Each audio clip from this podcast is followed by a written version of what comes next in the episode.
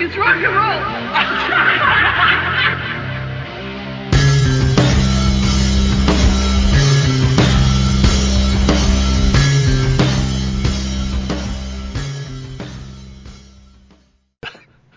Welcome to the Look It's Rock and Roll podcast. Andy and Bill are back, and we're going to continue our exploration of the Wasp catalog. If I remember to hit record, yes, I did. Um, before we get going, we want to thank everyone for tuning into all the Look It's Rock and Roll podcast episodes, particularly the Wasp ones. It is fun to take one band and go album by album, and I'm really happy that Wasp ended up being the first one. Uh, we're going to be talking about the Neon God Part One today. Um, but before we do so, Andy's actually a member now of his very own podcast, even though he's technically a member of the Kiss FAQ podcast and the Look It's Rock and Roll podcast. He has um, started up a new Kiss related podcast. So, Andy, Wildman, tell everyone about your new show. It's not my show. I'm just a co-host. Pasquale Vareris from Montreal, Canada, is actually his. I'm just a co-host. I'm along for the ride and to drive everybody crazy. You know what I mean? Like everywhere else. But uh, yeah, for for years uh, I been, had been at um, Pasquale to do a podcast just for fun, you know. And I love all you guys in, in uh, you know uh, you know FAQ, all the guys on FAQ, all, you know Matt Porter, the Kiss Room, all, all, all the guys. You know I love everybody, and I'm just having fun with this, and uh, you know, and I drive everybody crazy here and there, you know. So uh, anyways, finally uh, you know, for years, Pascal would do a thing called uh, Kiss Army uh, Nation TV, and he would go to like expos and stuff like that, and he would do it. And then once in a while, I'd be like, dude, you're missing everything because you're, you're like you got a camcorder and you're walking around with everything, which is cool after the fact. But you know, when you're you kind of you kind of missing enjoyment too at the same time a little bit, you know. But anyways, for years I'd been like, hey man, you should do a podcast. You got this TV thing going on, man. People watching, so you might as well just do like a podcast, and then uh, you know, what all the what's going on in the world. And then um, like a month ago, or yeah, maybe a month, I just said sent him a blue. Hey, dude, you want to do a podcast or what for Kiss uh, Kiss Army uh, Nation? He's like, sure. And then all of a sudden, I was like, bang, jump right into it. So that's the deal. Um, actually, we just recorded another episode for In the Bank. so we just released number two. Well, yep. he released number two. Like I said, I'm just a co-host. I'm going on for a ride. I know, but you're here and Pascal is not. So, you know, congratulations on getting the first episodes out. Bill, what you have going on with eight? Eight is it A to Z or A to Z? I want to be English. It is, say A to Z. It is A, to, to Z for uh, United States, and it's A to Z for our uh, our other more intelligent nations. so, uh, I wanted to ask Andy real quick about his. Now, is that a YouTube show or is it on a uh, RSS feed or anything like that, or do you know? He's got it everywhere. He's got this. Um, he's it's on YouTube. It's on. I guess it's on Podmatic. He's got it on. I don't know if it's on Twitter. I mean, he's got it like on six or seven different things. So it's all over the place, and I don't have all the, you know, all the things because all I know is YouTube. I, I just keep doing YouTube, but it's it's on Podmatic. It's all over the place. But it's, uh, if you want to, again, it's uh, Kiss Army. Uh, Kiss, jeez, I can't even blah blah. Kiss Army Nation podcast TV or something like that. You'll find it, and he's also got a uh, Facebook group too. So, you know. What's the name so of the Facebook? What's the name of the Facebook group? Kiss Army Nation. yep, Kiss Army Nation. Jeez, blah blah blah. there you go. Ne- next time, have your piece of paper with all your your notes, and you know I'll surprise you with completely different questions. Of course you will. all right, Bill. What you got going on in your world? Uh, now I have a internet radio station with Alan Tate and Jeff Humphrey, and uh, it's called A to Z or A to Z Radio, and it's A to Z Radio not net dot net. And uh, what we do is we run the station 24 hours a day. We have uh, every variety of kind of music that you would want. Uh, sometimes you can go from hearing George Jones to hearing Mastodon. We are our tagline is we are the internet's biggest variety of rock, pop, and country music and we're very welcome to uh, new and unsigned artists or artists that actually have publishing in place. We do a uh, a 10 song block every two weeks called Fresh Cuts, which uh, really gets the uh, the new songs put out.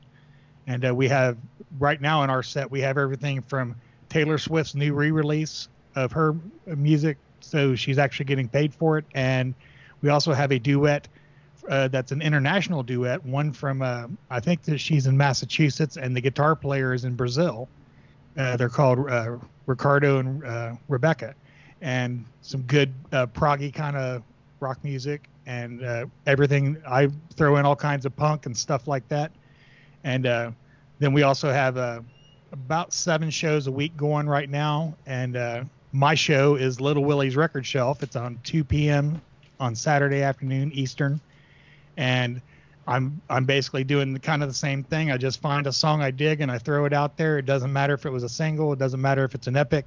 Uh, it's just something I like, and I kind of theme it up every once in a while. But uh, some great shows. We have a Friday night live music with uh, three hours of live music from all kinds of artists, and uh, we have yacht, yacht rock yacht rock shows, and we have uh, Metal Monday, and we even have um, a, a Sunday Soul where it's two hours of solid soul music. So it's a to z radio.net. Nice. Well, that's what Nice. everyone here does. So, Julian, what are you up to? I'm I'm hosting the Look It's Rock and Roll podcast, and we're going to talk about the Neon God. let's get let's get into the wa- into the Wasp episode um, because, like Joe Perry once said, "Don't bore us, get to the chorus." People want Yeah. what the show's about. So, uh, the Neon God is the ninth show in our Wasp series. This album was released April the sixth, which is today, 2004, which it isn't Well, anymore. Um, on noise. Wait, what? 2003. Was it 2003? Uh, Yeah. uh, mine. 2003. Whatever. Um, yeah, okay. So April the sixth. It's the anniversary of the release of the album. Goddamn typos. It's the second album featuring guitarist Darrell Roberts. Um, Mike Duda returns on bass. Frankie Banali on drums, with the exception of one song which features Stet Howland, who becomes more of a picture in the future.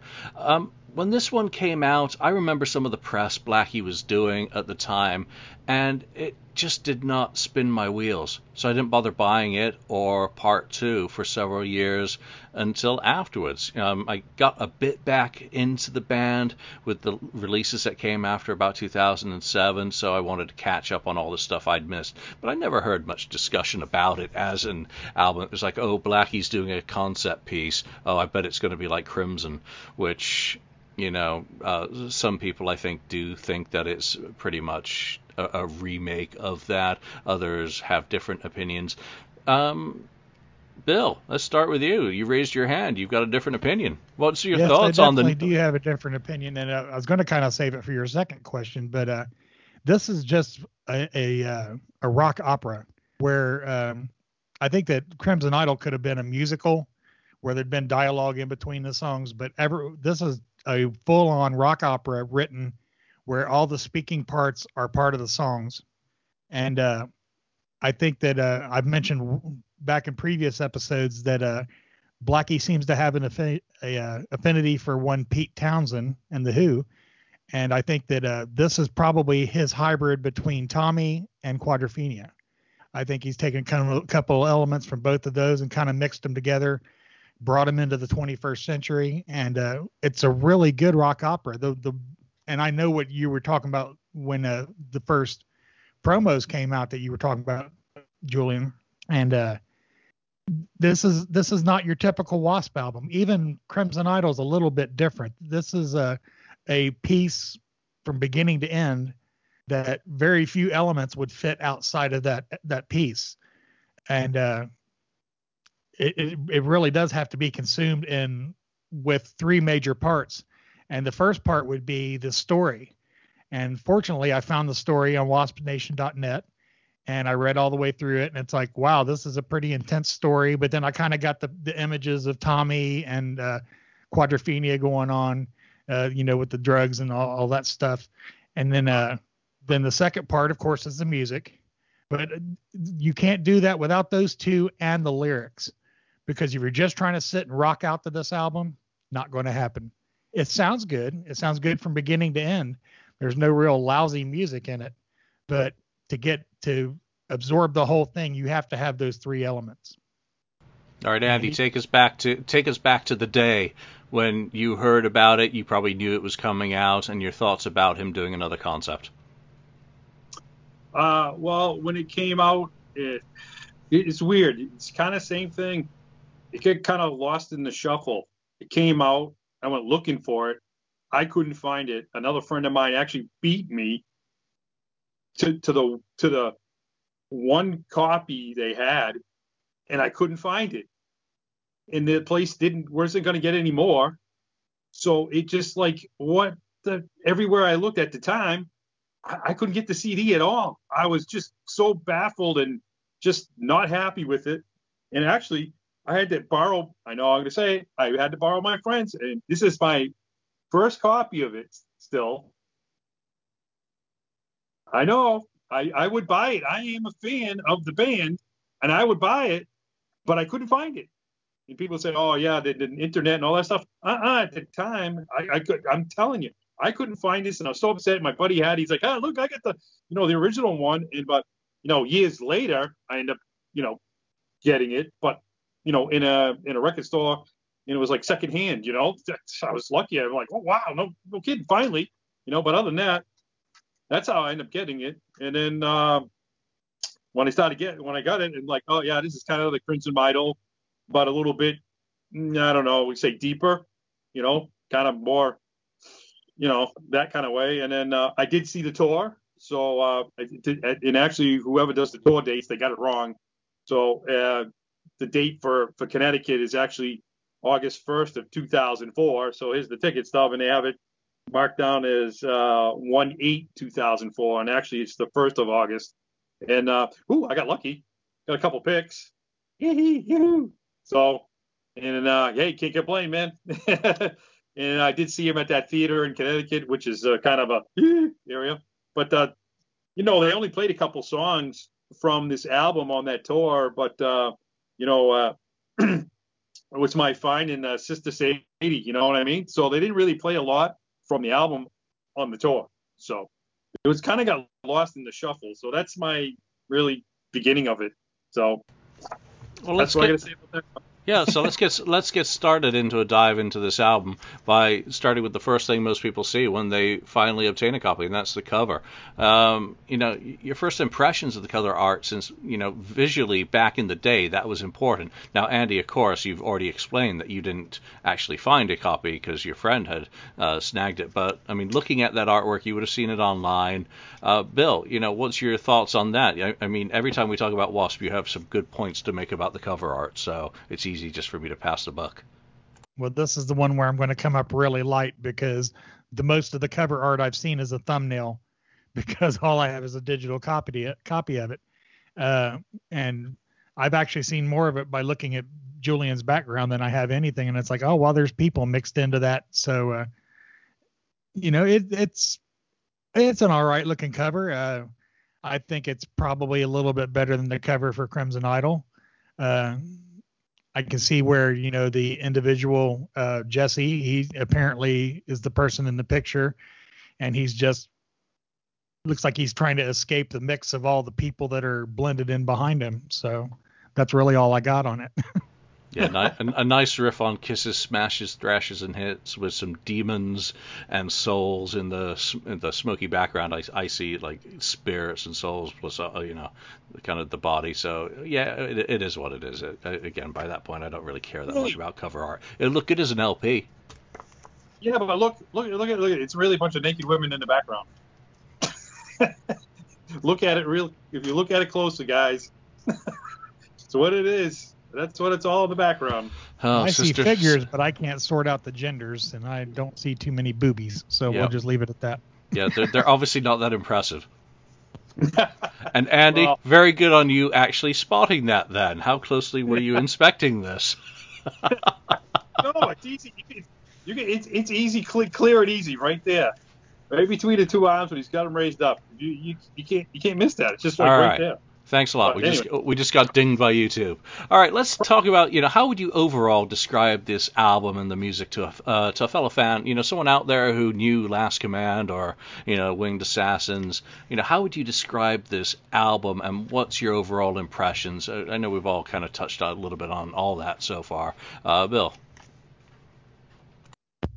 Well, I would definitely say it's it's more of the the latter day Wasp variety. So you're not going to get you know stuff like you would off the first three albums, first four albums. Uh, it's definitely a post uh, Headless Children kind of album, and uh, you know that's where they they tend to stay more thematically all the way through.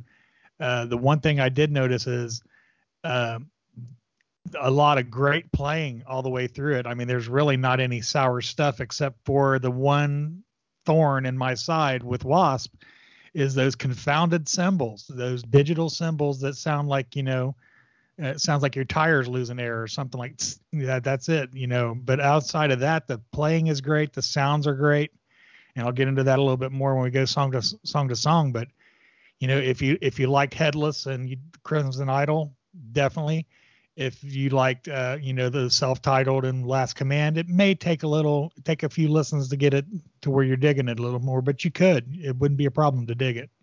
Nice. Andy what are your thoughts on that? Well i mean uh, I, I, think see it's it's you definitely bill hit it right on the head. You can't you can't just like pick out a song and just play and say yeah i'm gonna rock out to it. You, you gotta listen to the whole thing. There's no way you could just get around too too much of it you know, it's it's all interplays with each other. If you like the Crimson Idol, you're gonna like this. You're gonna love this. You know, it's a kind of. But if you only like the first Wasp album, you know, Last Command, you know, Headless Children, if that's just you know, you probably won't dig this as much. You know, this is this is definitely the sit down. I mean, look at. I mean, look. This is. I. I, I printed out all the stuff and I even posted it today. I mean, this is this is the press paper. I mean, I just copied it off the Wasp Live Nation. Here's the story. It says four pages long, and then you got all the characters is another four pages long. It tells you all about the characters, and then the locations of what they talk about. You know, like Asylum Number Nine, the Wishing Well, what, what, where they are, where they be. So you, you got to really, you really got to read this stuff. You just can't. Sl- you got. I mean, you could just slop it in, flop it in, and play it, and you're gonna kind of go, what is he? You know, I mean, talking about and stuff like that. You really got to read into this stuff to understand it, you know, and then you get into the album. So it's kind of like it's definitely seriously homework. yeah, you have to immerse yourself in it definitely because you, I mean, actually, if you just throw it in and listen to it and roll the windows down, it's still a good jamming album. But you yeah. know, if you're trying to if you're trying to get in depth with it, you got to really go in depth with it. There's no just playing around with it. But I mean, it sounds great, you know, just cruising with the windows rolled down. Thank God it's March, so I had the windows down. yeah, so I, I kind of agree and kind of don't agree. Um, if I was to com- compile a, you know, second best of, of, you know, best of the best, went through, uh, I think, um, Helldorado. So everything that came after that, there'd be a, a, few songs on this album that I think stand on their own just perfectly fine. Because you know what? All of those frickin' notes that Andy just showed you, I can't handle with an album. I really have difficulty. Ten pages of this booklet are are the backstory, and I just don't care. I want to be able to put in an album and listen to it without it becoming an instruction manual. Now, for the first time ever, and while we were preparing for this episode, I did go back and read all 10 pages. And, you know, Blackie does very kindly, thank you, Blackie, provide a précis at the end of it. Just one or two paragraphs that say what the fricking thing's about. And then you can go and read the turgid. And I, I am just really, really not interested. I want to get the story out of the music experience. But that said, like I said, I don't think the songs need to be played from start to finish because there are a couple on here that I go back to. Um, no problem whatsoever at, at, throwing them in as a best of. But again, it's down to your personal taste and preferences on that, on how you kind of consume your music. Um, uh, again, I don't want to go to a website and have to read about it.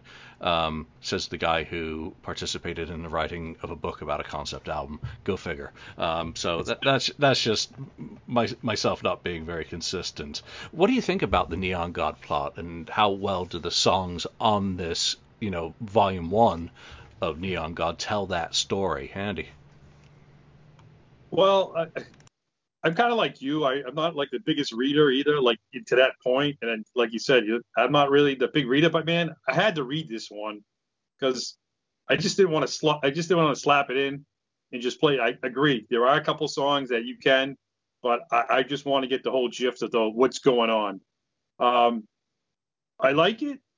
It's got its. I just think it's a little bit. Uh, the only thing that kind of throws me off is like when we go through these songs, like Jess Jesse's talking to this person, and then uh, the the sister Sadie's talking to, to, to him, and back and forth, but it's still Blackie singing the sing, singing the words. So it kind of throws me off sometimes. You know what I'm saying? You guys get it? it kind of throws me off. I wish there was somebody he had got a couple people to say some of the lines. Like if you got the woman to be a sister Sadie, if you got a woman singer and just said, you know, the you know the couple of things. I mean, I know they get together guys in the band, but mostly, you know, 99% time it's it's Blackie singing. So you can't you can't separate. Only 99. huh? Only 99% of the time. Point nine. yeah. No, but I mean, like you can't. I can't. Sometimes that's why I hit like, oh, you know, Jesse to God, God to Jesse. You know, um, Jesse to himself. you know, I wish they That's had. That's why it's got instructions. I, I understand that, but when you're just slapping it in your ear, you're like, okay, so that's why you have to read it. That's the point I'm trying to make. It's like you you basically have to read it to understand the full stories of what's going on. But the story is like, you know, kind of any other story. You know, people, you know, kid, parents parents have kids. You know, um, they don't want them they get a drug abuse. You know what I mean? It's it's, it's you know drinking, drugs, da da da, get used, abused. You know, I'm a god, you're not a god, and they throw you out like trash, right? Basically, that's what it comes down to. What the story is, you know. that's what it's, I think. But it, yeah, it's it's it's really uplifting. Bill, do you need an instruction book? And we and well, actually, for this album, yeah, I did because uh, if we go back to, and we might want to watch for getting struck by lightning because I agree with Andy 100%. Okay, I guess we're good. um, that, that that's the thing is you know where you're talking about Blackie doing all of the dialogue. Now I don't know how well Andy is, but I'm sure that Julian's you know back to the Who. If you go back to Who's 1971 release of Tommy, you hear the individuals in the band are the only ones doing any of the vocal. But then when you take that out of that context and you put it like in the motion picture soundtrack, where Tina Turner's the Acid Queen and uh, Elton John's a pinball wizard, you're getting these different voices coming in. It makes it a, a, a much more cohesive piece. And then, you know, and here we've got one guy singing all the parts of, I don't know, 11 billion people. So yeah, that does. That's where the hat where you have to have the story and you have to have the lyrics along with the music for it to really make any sense. Because sometimes, you know, when you're just when you're just throwing in the way Blackie is, you know, all you hear is yada da da yada da da. You know, you may not even know what he's saying. So going to the lyric gets you that extra boost, but then having the story behind the lyrics makes it even more. And we'll get into that a little bit more as far as the story itself, I think it's a, I think it's a good story, and that's where I, you know, find the, uh, I, I, I grabbed the Messiah comp, uh, so the Messiah concept from Tommy, where he was essentially turned into a Messiah against, well, even with not even being at his own will, and then you have the, uh, the uh, reckless hoodlum, uh, you know, drug using adolescents that grow into hoodlum drug using adults in the uh, the latter part of the story when you get into the uh, the uh, invisible circus and all of that. So you know it it really does scream like he's just kind of you know cherry picking out of the Who. But yeah, I think it's put together pretty well because every TV show you watch is based on something else. You know, every movie is a remake of something else, you know, or a, an adaptation of somebody's story. So I don't, you know, discredit him for for cherry picking the Who. He, like I said, you know, steal from the best. But uh, yeah, I think it's a good story the way it's put together. And I honestly haven't listened. And that, you know, I'm the new guy, so I haven't listened to part two yet. So I don't know where this story is going. So no spoilers, guys. Um, yeah. So I mean, you know, I know wh- where we are up to the point at the end of this record, and I can't wait to dig into the second part of it. And now I know that I'm gonna have to invest a little bit more time than just throwing it in the jeep and listening to it. It's going to take a little more reading into it, but yeah, I think it's a good story. Yeah, I think some of the points that Bill that you've made, you know, about the Who, uh, particularly, uh, you're going to hear me mention that band a few times today when we talk about the songs. Uh, but you know, it's ten pages. It's too much. It's too much to read. But you do need to read it to understand. And I think um, the point about Blackie's vocal phrasings don't have any separation between the characters, and it's not like he is a band like uh, the Who, which had Daltrey, which had Pete Townshend could sing, you know, Ox could sing as well, and other bands that have done concept album. Well, uh, Geddy Lee. Well, let's not talk and Don't forget cousin Eddie. well, yeah, okay. Yeah, Moonie, uh, Moonie, Moonie put on his what the parts that Moonie did was perfect for Moonie. So, yeah. So it, you sorry. know, even whilst back in their heyday, you wouldn't be having a duet with Chris Holmes. You know, this is the Chris Holmes song on the album. Just wasn't happening, and you know, I'm glad Chris does some singing these days because some of the stuff he does is completely passable when drunk in a pub watching. Um, you know, but it wouldn't really work. So understanding who's singing what does help. Let's go straight into the songs, guys. Overture, Andy, go. Uh, it's it's fine it looks like it looks like they just like mishmashed a bunch of stuff that like they he like oh I had this I had this kind of musical thing at one point and then I had a oh and then maybe a year later or half a year later oh man I, I did this thing but I don't know where to put it. It's like a mishmash of different things together. You know what I mean? Like keeps changing. That's all I but it's not bad but it's just you know it changes. It's not the same thing. Like for so long he does one thing and then changes, goes to another thing, and changes, yep. goes to another. It almost like, huh? He had all these mishmashes of pieces everywhere that he wanted to do for songs, and they didn't go anywhere. So I got them. Let's put them on this together, and that's how we start. That's what right. I get. Fair enough. Bill, what's your thoughts on the open? And this is, of course, the opening instrumental type thing. Yeah, and as an opening instrumental type thing, I mean, like I said, it was well played. Everything sounds good on it, but if you don't have the idea, the concept in your head, which Blackie does, of course, because he's the only one that has it, you don't know what's kind of going on through those rhythm changes and those tempo changes that go through the song. Uh, everything's played together, played well. It's all pieced together pretty decent. But uh, you know that overture, that would be something where you would be need to have something visually going on in your head to t- kind of determine that, and that's where the the backstory comes in. But I mean, it gives you an idea of maybe a setting of the scene about what time frame the story is in or whatever. But outside of that, not much more. But it's okay. that's yeah. all I got. Yeah, We're going to so, be saying that a lot today. yeah, well, we will because there's a lot of short intro pieces that will just blow through quickly to get to the, the, the real parts that matter the most. I mean, for Overture, my notes are no longer Titanic, just Overture, not even a prologue. Uh, but it is pretty good as an instrumental type opening thing. Uh, and, the, you know, lots of dynamics, which Andy said, you know, lots of different pieces and styles and elements coming in.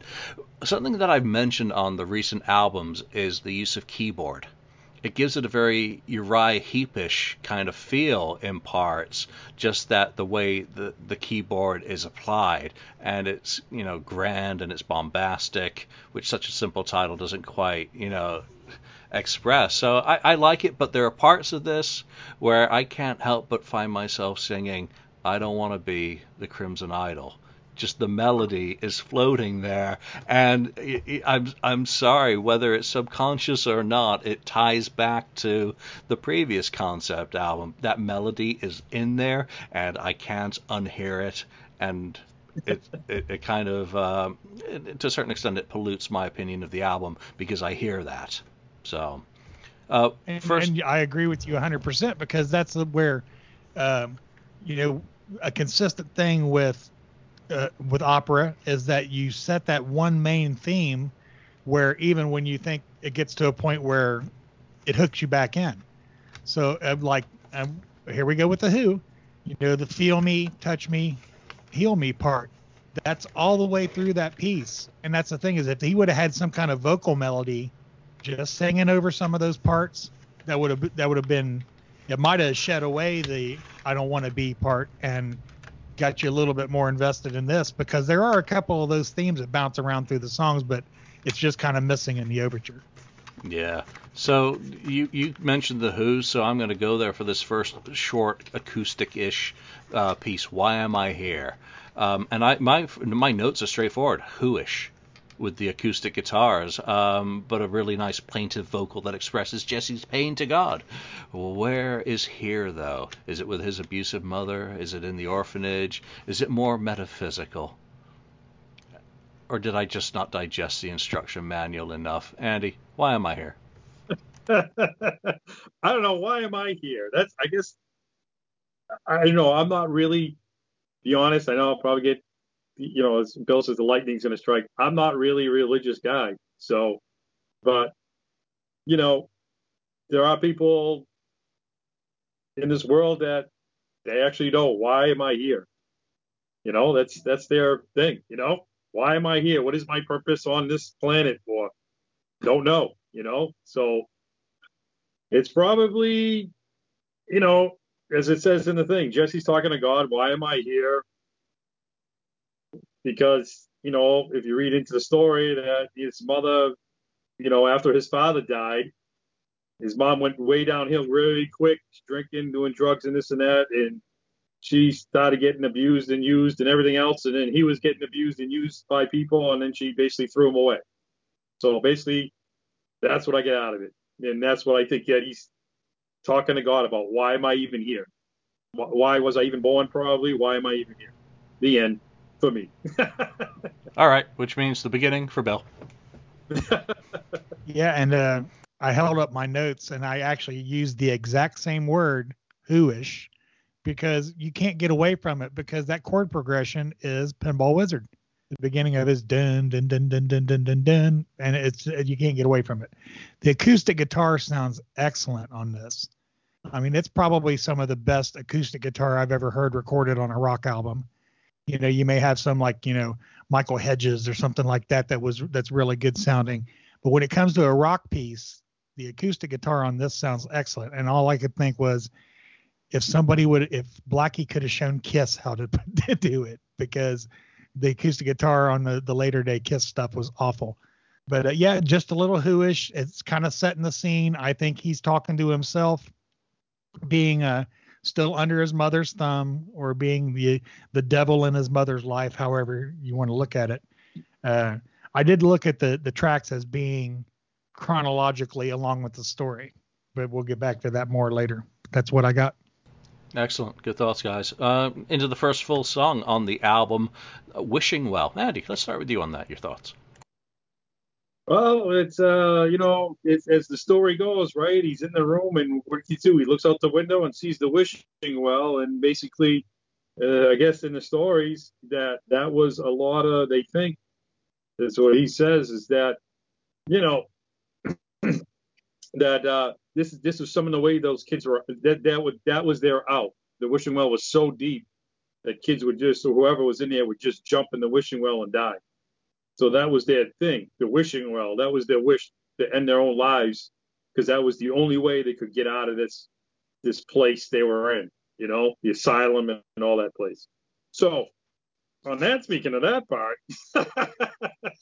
not trying to be down. The music is good though. It's just the storylines with it is kind of deep, you know, kind of tragic. So, but I don't know. It's just I don't know. I, I guess I just my, my I've had a pretty good life. I'm not, not, not everything's perfect, but you know, I, sometimes I have a hard time grasping. You know, I know there's people who go through this kind of stuff, man, or, and it's probably happening right now as we're speaking about this kind of stuff. That this stuff is happening places, but it's it's hard sometimes to jump in their mind to this stuff. You know what I mean? So, but it is good. I, I don't know. That's all I got. I don't know what to say. Yeah, it's not it's not Ronnie James Dio's wishing well. Let's put it that way. Bill. It's not Paul Rodgers wishing well either, but uh, uh, the the one thing I noticed, and you know, I, I like I said, I've had the short time of listening to this, is uh, this is another Who flavored song, you know, melody wise and rhythmically, You know, that's the one thing about well, now Frankie didn't play on this one, so I'll talk about Frankie later. But the Blackie seems to like to have the drums really active. So this would have been Stet Howland, just really just going total Keith Moon on the drums. You know, there's uh, not necessarily a, a pattern to what he's playing, but it's just rhythmically, uh, you know, just completely fluid to where it's always moving under the song. And that works out with Blackie's kind of songwriting too, where, you know, a lot of it's like holding an open chord and then the drums kind of pushing it along. And then, you know, there may be a melody and then you bring in the vocal melody and all that stuff. But uh, the one thing I noticed today, because I had been listening to this like on my stereo and on my Jeep and all that stuff, and I put in these earbuds, which I paid way too much for, and there is an amazing bass line buried so deep inside this song. And, you know, praise to Mike Duda for that bass line because back to the Who, it sounds a little uh, oxish. You know, it sounds like something that you would hear uh, him do and it, it's just really good and it's fluid all the way through the song and i think that's probably a basis where it matches the melodies of the guitars and the vocals to that drum beat because it's just kind of some glue that fits in between it and it's really good. Uh, and uh, outside of that you know there's no guitar solo so there's nothing outstanding from a um, shit i can't remember his name again. Darrell? Darrell yeah Darrell I want to say Douglas for some reason, but yeah, Darrell. You know, great. The rhythm playing on it's great. Uh, the melody. I mean, they really just play the song really well. And uh, outside of that, that's what I got. Damn it, Bill! You nicked my oxish. Because that, that, that you know that's that's my first note is the great bass line, immediately reminiscent of Ox. It, it's got that running lead bassy feel, which is why you don't need a guitar solo on it. Why have a lead uh, like why have a lead guitar solo when you really have a lead bass holding yeah. that that track down? You don't need it. And you also mentioned drummers. There's something I really like on this song versus all the other ones, and it's the snap of uh, the snare when Stet is smashing that thing, there's a really nice resonance coming out of that snap, crisp, um, which I, is really captured well. Again, it comes down to how well it's recorded. We talked about how great the acoustic guitar sound on this. That one was, you know, just sounds spectacular. And then, of course, you come back to the subject matter of the wishing well being about drowning away the pain. And it kind of ruins the mood of all that great musicality underlying it. You know, so musically fantastic track. Uh, I like how it's uh, a direct segue from the the first intro. Let's move into Sister Sadie, and I I wish it was called and her black habits rather than the black habits. I know it's a play on the old nun thing. Um, Andy, were you none too pleased with this? I, I, I, it's fine with me. I like the music. Blackie's voice, man, on this album is like really unbelievable. I, I can't believe that Blackie doesn't get enough recognition for his voice alone. You know what I mean? His voice is just unbelievable. You know, there's no doubt about it. And whoever he ever, you know, picks up playing, you know, bass, oh, Mike, Mike's been there for years now, but playing the drums, anybody who's picked up has been top notch too, you know? So everything seems to go with the flow, you know? And uh, not just what music wise, but now I'm actually gotten more into the storylines too, you know, with this thing. Now I've been at this thing for now, you know, more since we said, you know, since we're going to be doing these things. I've been at these now. So now I'm like really into the story as much as I am to the music with this thing now. Now, again, this is one of those weird things where, man, this stuff has probably happened and has happened and it's still happening now. You know, the nun basically, you know, the, here we are, we're supposed to be good Catholic people, nun people, and we're basically, you know, we're basically being brutal. We're raping these kids, you know. Go from one this this is not your happy, happy, feel good album. I'll tell you. You know, it, it just. But I like the music. I like the way Blackie sounds. I, you know, it's it's hard for me to.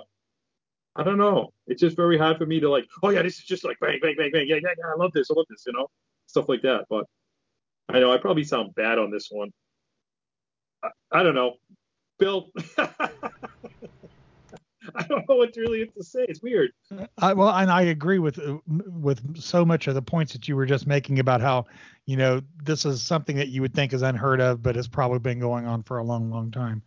But uh, you know, this is the part where uh, where Jesse is the victim in the story because you know he Again, was basically just just being tormented, um, and you know that's the thing is about it. He uh, the one thing about Sadie that he picked out was the smell of alcohol in her breath because he smelled alcohol in his mom's breath when she was abusing him. Um, yeah, and, and, you know that's one thing. It's like it's kind of a it's definitely a drag story, but uh, I mean it's part of the story nonetheless. As far as musically, uh, I think the "I Don't Believe" chorus is about the hookiest part of the entire album. But then again, that could be the same as I don't want to, I don't want to be, I don't want to be, I don't want to be. so, uh, going back to Crimson, uh, the solo was tasty and stuck, you know, right inside the melody, but a great guitar solo and well played. Uh, and it's kind, it, it is back to the subject of the story. It's, you know, it's interesting that that's part of what made him who he ends up being in the story. Oh yeah, I had a a nice tempo change at the end. Would be a good live bit. Did you say they did pl- play this live? Andy? Yes. Yeah, yes, okay. they did. So it would, it, yeah, it would be a good live bit, and you know that there's a chanty part in there that could get the crowd into it, and that's what I have on that. Nice. Oh, Sister Sadie. I went to Catholic school, so I can relate. Um, but it conjures kind of it kind of conjures the visuals of something Ghost might be doing these days, uh, subject matter wise. Um, but it, it seems to be more like a person in conflict and confusion about faith and the pain and all that, you know, rather than just the story of the evil nun, because I've known a few. Um, and I'm still emotionally scarred. Musically, it's a fantastic track. I love the guitar work on it, so I can see why they picked this one to do live. But it's the tone of the guitar on this song that I really, really dig. I also like the break section, which is almost a completely different song.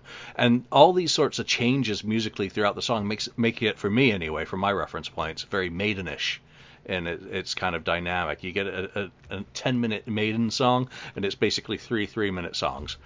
You know, and this one has these little sections as well that are kind of almost independent of themselves. All right, moving back into Crimson Idol territory for me, The Rise. And we're not talking about Paul Stanley and his Levi's. Um, you know, you know, it it harkens back to Idol for me, Crimson Idol.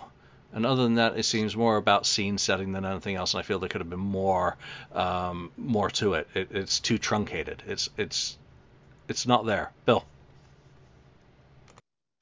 Well, the first thing I noticed about it was, I mean, I have a, it's a moody transitional piece with no solo, and it's not bad, but I mean, I don't think it would stand on its own outside the album. But in, I'm a little confused. Is this out of the timeline with the the album because you don't know if this is something that's going on in his head when he's at still in the orphanage or if it's something that comes later after he becomes his own self-declared messiah but the more i think about it it could be just the thing where you know like where he just basically says i'm going to rule the world and all this while he's still getting beaten by sister sadie but uh, yeah, I thought you know it could kind of go either way, whether it fits into the, the timeline or not. But uh, you know, well played. Uh, no guitar solo, and just good, just well done. Andy. Well, this is this is where I had said where they could have used somebody else to sing the parts.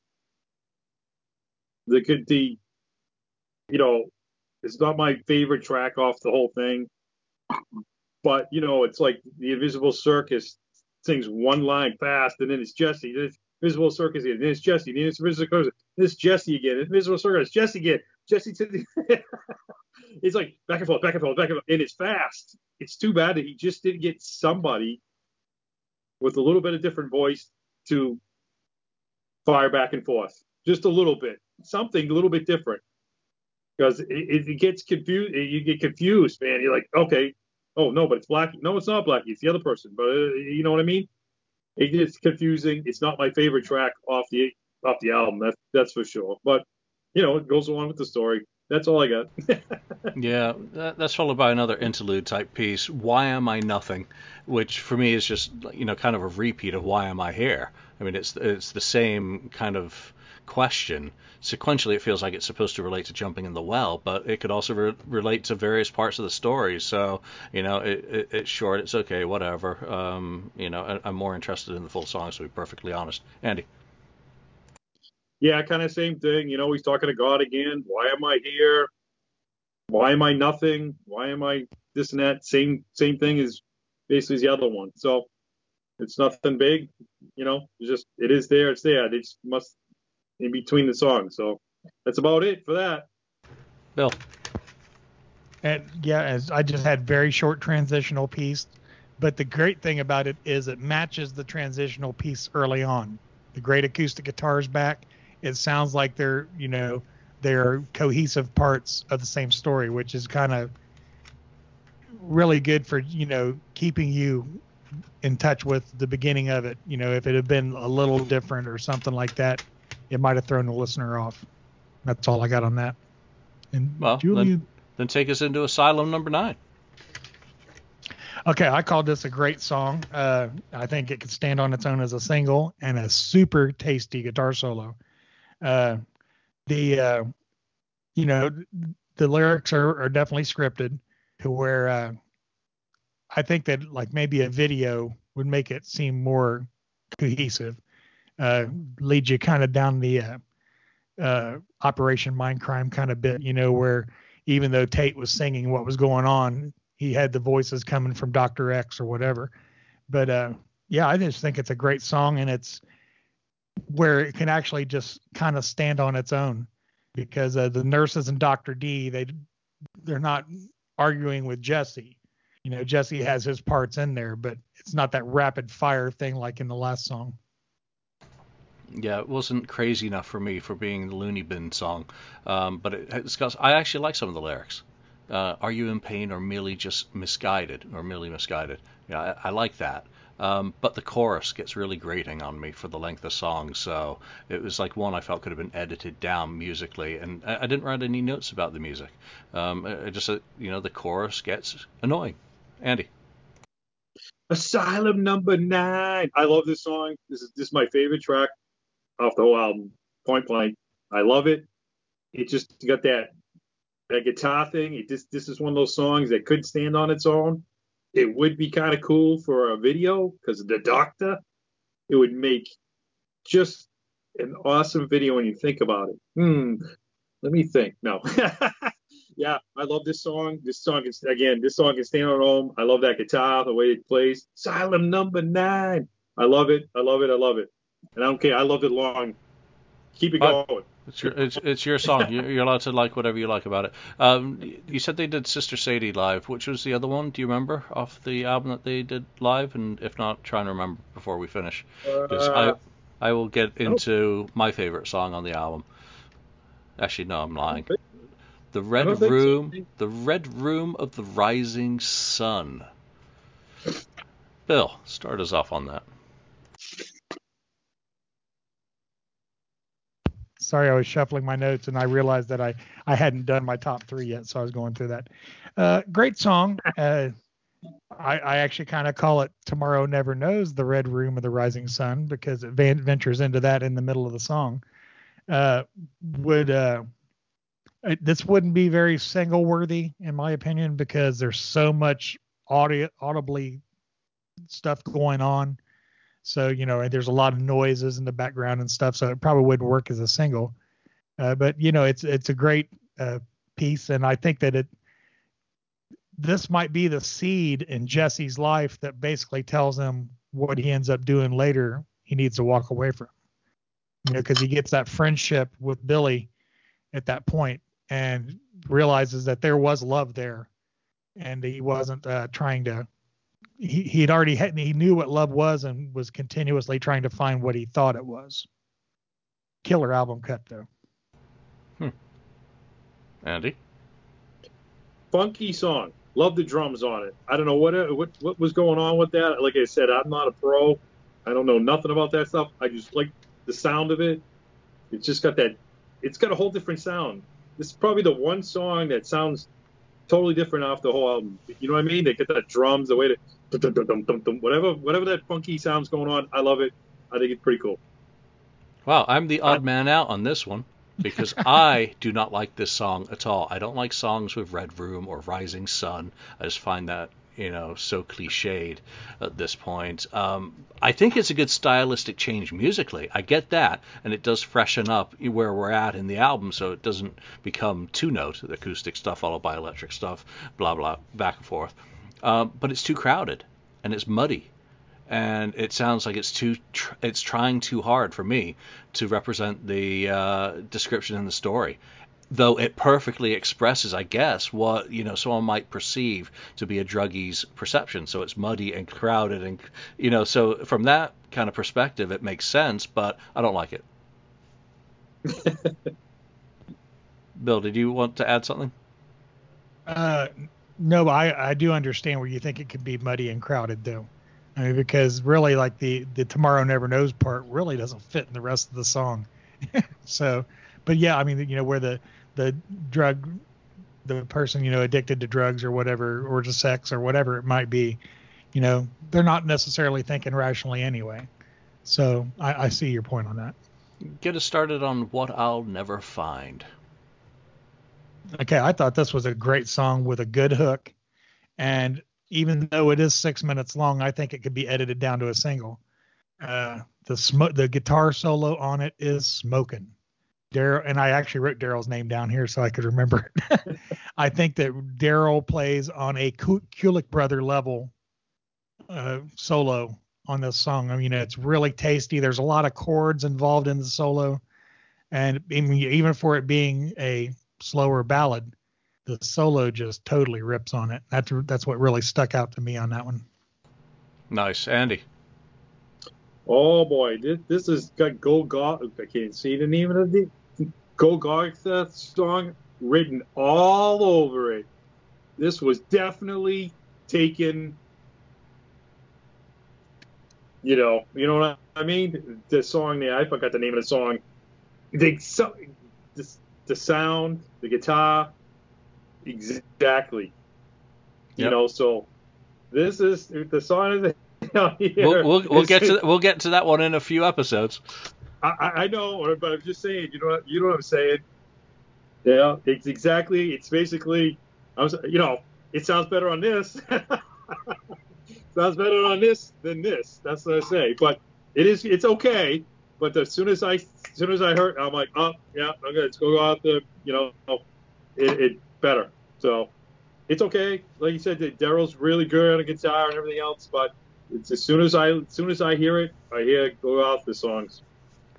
Yeah, that's it. yeah, so I, my notes on this one are pretty straightforward. Blackie continues to knock it out of the park with the power balladish type material, and again, it's a nice change of pace. Whereas I'm not a fan of the previous song, this to me works because of the soaring guitar work. Uh, it's perfectly stated against a subdued track with a longing, hope, desperation, despair. Um, it's not quite hallowed ground good, but it's still very, very good.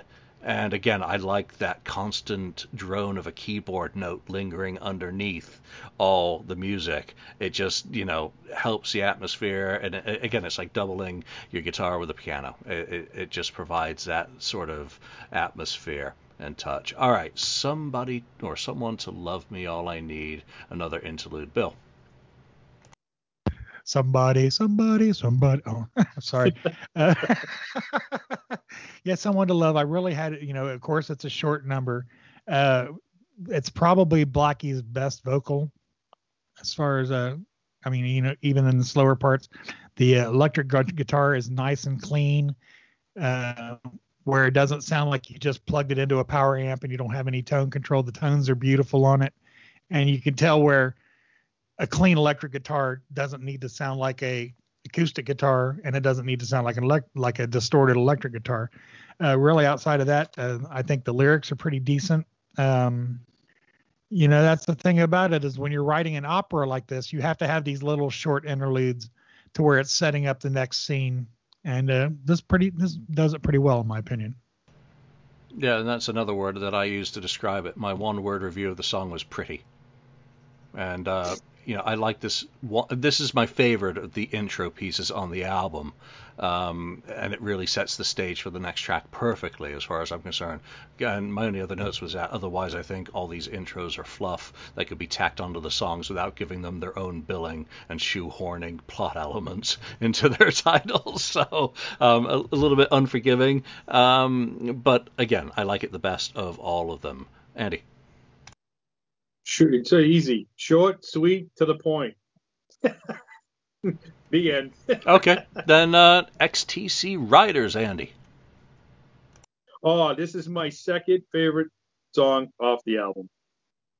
This kind of reminds me a little bit in the beginning of the song, the beginning half of the song, kind of reminds me of it could be almost like an 80s and it's stuck in the 80s kind of thing, a little bit. Not 100% because at the ending part it gets changed again. Uh, it does have that feel of the 80s kind of thing. I like this kind of song. I like it. It cranks. This is one of those, like Asylum Number Nine. That and this T, XTC. You, these are the two. For me personally, these are the two you can just you could they, they could have been slapped on anywhere and just play them and you're like, yeah, man, this is it. You know, this could be like I said, kind of an 80s kind of thing. So, I love it. You nailed it. You totally nailed it, Bill. Uh, I, I I agree with Andy. Uh, actually, uh, I think it's a great classic sounding song. I think this could fit somewhere between Last Command and Electric Circus. Uh, good chugging rhythm, and you know that's the thing is after you've heard, you know, eight or nine songs of the basically the operatic version or the concept band version of Wasp, it's kind of cool to just get back into a dun dun dun dun dun dun dun, dun kind of jam. Uh, guitar solos on it's great. Uh, the um, I think the lyrics could stand on their own as a single. Maybe not the best single off the record, but uh, it's definitely one of my favorites. Yeah, you, you both nail everything that I didn't write in my notes about this one, but hands down, this is the best song on the album for me. Probably because it's an echo of the area where I became a fan of Blackie Lawless and Wasp. Um, but it also, when you go back to the lyrics and the, you open up the instruction manual and you read about it, and what it's talking about is it represents very well musically the rush of euphoria. Yeah, we get it. It's like pulsing adrenaline feel of a racing heart, and it delivers that, which I guess is the complete point of where it fits into the story anyway. So um, Blackie nails it. That, that, that yeah, I, Blackie Lawless. I mean, underrated as a vocalist, as a writer, and it comes through. And this also comes through. I didn't have any notes for the next intro piece, Me and the Devil, until my final listen today before doing this show. And thinking about Blackie and what he's done with his career, the acoustic orchestral nature of most of these segue pieces or connective tissue make me hope that Blackie does an unplugged album. I would love Wasp Unplugged I think it could be really, really cool when you think about what some of the better bands have done with their unplugged uh, sessions by blowing your mind with what they've done with their unplugged sessions. I think Blackie if they ever put Blackie Lawless on MTV Unplugged, um, let alone showed some music on MTV, you know, could really blow some people's minds about number one, his singing, and then they might recognize his songwriting because you wouldn't need a Chris Holmes there to do a Chris Holmes guitar. There's so much more in the canon of what he does that I think it'd be a very cool take on um, Wasp. So that's all I get out of this intro is how I like him to do something else as a different project. Bill. Yeah, the, the, the only downside to your idea of like an MTV Unplugged is um, Blackie's become such a studio junkie, for no for no better uh, you know word for it. Uh, you don't know how many takes it takes for him to get that excellent vocal that actually is making it to the tape. You know, he could be a uh, he could be absolutely magical and be cutting it on the first couple takes, or he could be doing Axl Rose thing where he spends three and a half months on a song. You don't know what's what's going on with that because he's kind of in the shadows so much, and when they do tour, it's so limited, and you don't really, you know, like when you're in the live band situation, you don't really get the great vocals in a live show where they can just come in and bust out, you know, uh, gorgeous stuff in the studio. So, but I, I would love to see a, a an unplugged. Uh, I'm not sure that me and the devil would be one of those tracks because I basically just said meh, and uh, that's all I had for it. But you know, but his his con- his uh, vocal quality, his compositional, and you know, the the fact that he's orchestrating all of these albums after you know, well, basically from the beginning. You know, he's orchestrated whatever Wasp has put out, and you know, nine times out of ten, it's really great stuff. Or did I say eight out of nine times? so whatever. But uh, you know, uh, he, he does have a great compositional mind, and I've always appreciated his composition skills. And you know, like going back to someone to love me, you know, that vocal is just beautiful, and that's what I would love to see on MTV Unplugged. That's what I got for me and the Devils. Man. Yeah, even as an, a no TV unplugged, even if he just went into the studio and did it and did however many takes he, I, I still would have rather had that than re-idolized. Let's put it that way. Okay. Andy. Uh, just me and the devil. Not much to it. Nope. the Running Man. Just- There's more to it than that. So, Running Man, go for it. Oh, me? Uh, yeah, it's it's it's not one of my favorite tracks either. I don't know why. It just doesn't. It just doesn't do it for me. Kind of weird. I don't know. It just. I don't know. That's one of them. I just haven't got into that much. It's like for me, it's. I I don't. I don't say skip, but I've listened, but I'm not. I don't know. It's not one of my favorite tracks off the album. Sorry. Either works for you or it doesn't. There's no right or wrong answer, even if that was wrong. Bill. Uh, this is one I didn't actually physically write notes for, but uh, this is an interesting turning point in the story where he's deciding to leave the Invisible Circus, uh, and you know, basically him and Judah are going toe to toe, basically, like I would assume a shouting match. Um, it, it's great for it fits the story. There's a I don't think I can't recall anything musically that really stood out to me, uh, good or bad. But uh, you know, it, it's still keeping my interest to where I'm looking forward to part two. Well, that's that's a relief as we you know get to the wrap up for you know talking about these songs and do our favorites and least favorite. The Running Man for me, I really like because it's a very still not black enough sounding track. That all it's missing is Bob Kulick's guitar tone. Um, so naturally, I like this one because I love that album. And it's, but you know, all respect to Darrell is that it's got a, another great guitar solo on it. And you know, notice most of my comments go about the music rather than the story because again, you know, I mentioned at the top that's how I approach stuff. Andy, maybe you like this last song. Maybe maybe we'll get lucky. Raging Storm, lead us into the end of the tracks, and then we'll do our favorites and least. Yeah, I like this song. I like this song. Uh, I like the guitar work. I like how it ends it. It doesn't just like drop off. It's got, you know, it, it just does. It's not like super mellow. Like okay, now we have to wait until the next album.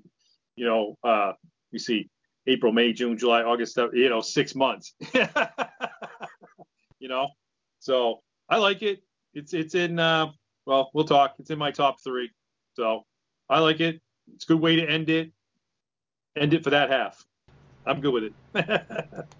Nice. So I, I have down with my notes that it's a Heepish epic ending. Again, because of the keyboards, I, that uh, my my reference point is generally Heep when it comes to that style.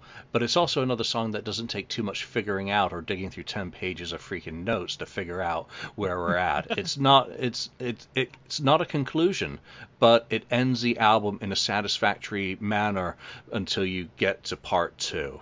Um, and again, it's got a great lyric that I, I like. Scars of memories remain. I like that. You know, it's nothing spectacularly complex.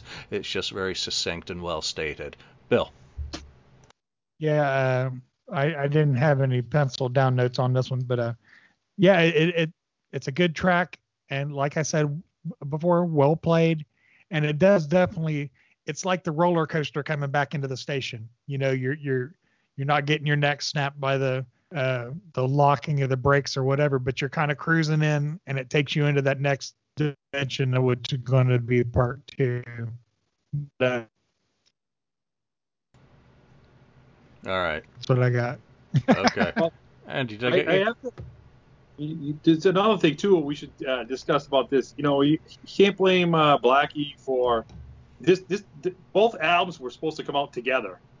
That was the that was the glitch too. You know what I mean? But the record companies kept telling Black, "Oh no, we can't do that. It's going to cost like too much money and this and that." And there was a thing Blackie had discussed it or somewhere about you know he wanted basically Rise and Demise to come out together as a double thing and the record company was like, no, no, no, no. And basically, it came down to about money. They just wanted to make more money, he said. So that's why it was the six months separation between one and two. You know, so eh, bummer. It would have been nice to get them both at the same time. Did you speak to the last song? And are we into favorites, or do you still have to speak about the Raging Storm? I can't remember. Sorry. Nope. All done. Then why don't you give us your top three songs off this album? He says you, but he doesn't actually say a name, so I'm assuming it's me. Yes. Okay, so my first one is Asylum, number nine. That's number one for me. Number two is XTC Riders. That's number two. And my third is The Raging Storm. Well, all right, all right, all right. Bill, what are your top three? And and like I said before, it's really kind of hard to pluck these out from the cohesive piece. But uh, I mean, the three of them that I kind of clued in for, that I thought were actually like single worthy, was number three would have been uh, Asylum number nine, and uh, number two was Wishing Well, and number one would be XTC Riders. And there we are. I agree. XTC Riders is my favorite. Uh, and then, you know, The Running Man, again, because it's still not black enough feel. And um, the second and third are equals. Wishing Well. Really good song. But there's there's a couple of others that would be in contention for me. Uh, but also a lot that are just kind of middling uh, when we're talking about best and worst. Which, worst, Bill, what's your least favorite? And I should say that you're not allowed to pick any of the connective segue pieces. Oh, no, because don't do that to That's me. just that's like a that's a cop out. That's like putting the two second gap between the songs as your least favorite track. Yeah. Okay. It's Well, what it- I, I was gonna I was gonna give my clue is meh, but uh, oh, let's see, I'm just kind of reviewing here because you changed the rules on me. Um, man, Oh, did I forget to send the message? Oh, darn. Yeah, I don't think that's not the what it says in my message. Um, you guys get messages? Andy, least favorite. While while Bill Yeah, while, while Bill gets There the shovel go. and digs out of the hole I dug him. What's your least favorite, Andy? Or did you pick an interlude as well? no, I did the. Uh, said it wasn't my favorite. Was uh, the Running Man. Yep. I said that right away, even even when we were going through it. The Running Man's, you know, because you said you can't count the other ones, which I didn't think I would count really that much, anyways, because I don't think they're. Most of them are, they're not long enough to dislike. I mean, the, the if, if you don't like it, the suffering's over quickly. Uh, All right, Killer. so so I mentioned my least favorite as well during during talking about, it, and that's the Red Room of the Rising Sun. Just uh, not not a fan of it. All right, Bill, have you made a choice, or are you gonna go back to meh and say no? I'm sticking with meh, and you can stick it if you don't like it. Meh. I'm going to cop out because I think that the, the Red Room of the Rising Sun of the complete uh, two minute plus tracks would probably be my least favorite. Although it's not really, I mean, it's not, I don't find it bad. I don't find it where it's unlistenable. But, uh, I mean, it's just kind of a jumbled up mess when in comparison to some of the other pristine stuff on this record. Yep, maybe overthought that one a little bit while creating the album. There we go. That is the Neon God Part 1. We will regroup in a month or so to talk about the second one, which you know is much shorter. I'm wondering if there was ever released just the Neon God anywhere, any market in the world as a double CD. I don't think so. That's that's rhetorical. Probably not. It was not hard LP. enough to get one, right, Andy? you, would- you, would- you would- I, s- you- I still don't own a copy, a physical copy of Neon 2. So I, I found one at Amoeba in San Francisco, and it was like $3.99, and I skipped it. I probably should not have, as I've never seen it again. So, all right. Any last thoughts, Andy? Uh, I'm gonna say though, man, it, Blackie's voice is just unbelievable on this album, and he, he's actually a really good producer too. I we I don't think we do we even discuss that kind of thing. He really produces really well. We've we've touched on it with the separation, but that is, of course, Bra- uh, you know, Blackie Lawless is in that seat. You know, Wasp is Blackie, so you know y- you would hope that he would know exactly what the vehicle's supposed to be, since he's you know not only owns the car, he's driving it. So Yeah, Well, I, and I think that he kind of uh, kudos to him for actually bridging the gap of you know the changing technology, because you know the first album I'm sure it was cut to two inch tape like you know everything else was in 1984, but then you know he he's actually transitioned into the digital age, and you know where it's still not black enough. I mean it's a great album, but I mean recording wise you know, he was dealing with brand new stuff, digital recording, digital drums, and all that stuff. And, you know, then he's continued to progress on to where I think the last two albums, I think, have been some of the best of their career. And I mean, you know, that's the thing about it is I've got that one thing about a cymbal that, uh, you know, that I don't like in his recording. But other, the rest of it, man, it's fantastic stuff. and that's And why we continue to talk this- about these albums. Yeah, they weren't. There were not a lot of people were making albums that sounded this good in 2004. Yeah. At least as far as with traditional bands. Yeah, there there we go. So, you know, we will leave you with thoughts and dreams of a MTV Wasp Unplugged, and he'll bring back memories, you know, members of the family, Chris Holmes, Randy Piper, Rik Fox. Oh. Uh, who knows? Highly unlikely. There we go. It'll Yeah. have, have to remain a dream. All right. Thanks for joining us. We'll see you next time on the Look It's Rock and Roll podcast. See ya. It's been a long time since we've rock and rolled. But that all changes this August as Rockin' Pod returns to Nashville. This annual convention brings together rock artists, fans, and podcasters for an unforgettable rock experience. Special guests this year include Billy Sheehan, Ron Keel, Don Jamieson of That Metal Show, and current and former members of Winger, LA Guns, Accept, and more. Stage panels, signing sessions, and photo ops will be available, plus lots of vinyl and memorabilia vendors.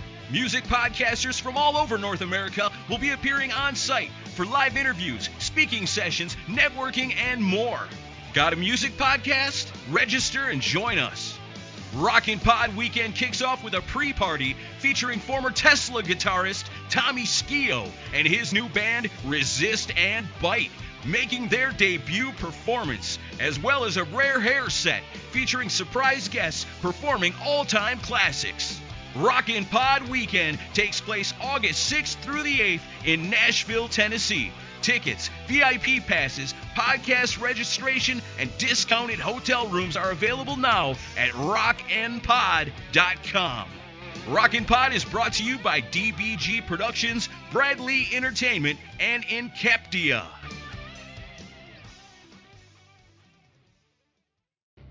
Thank you for watching or listening to this episode. Be sure to subscribe to us, like us, or even leave us a review. You can find us and join the conversation on Facebook.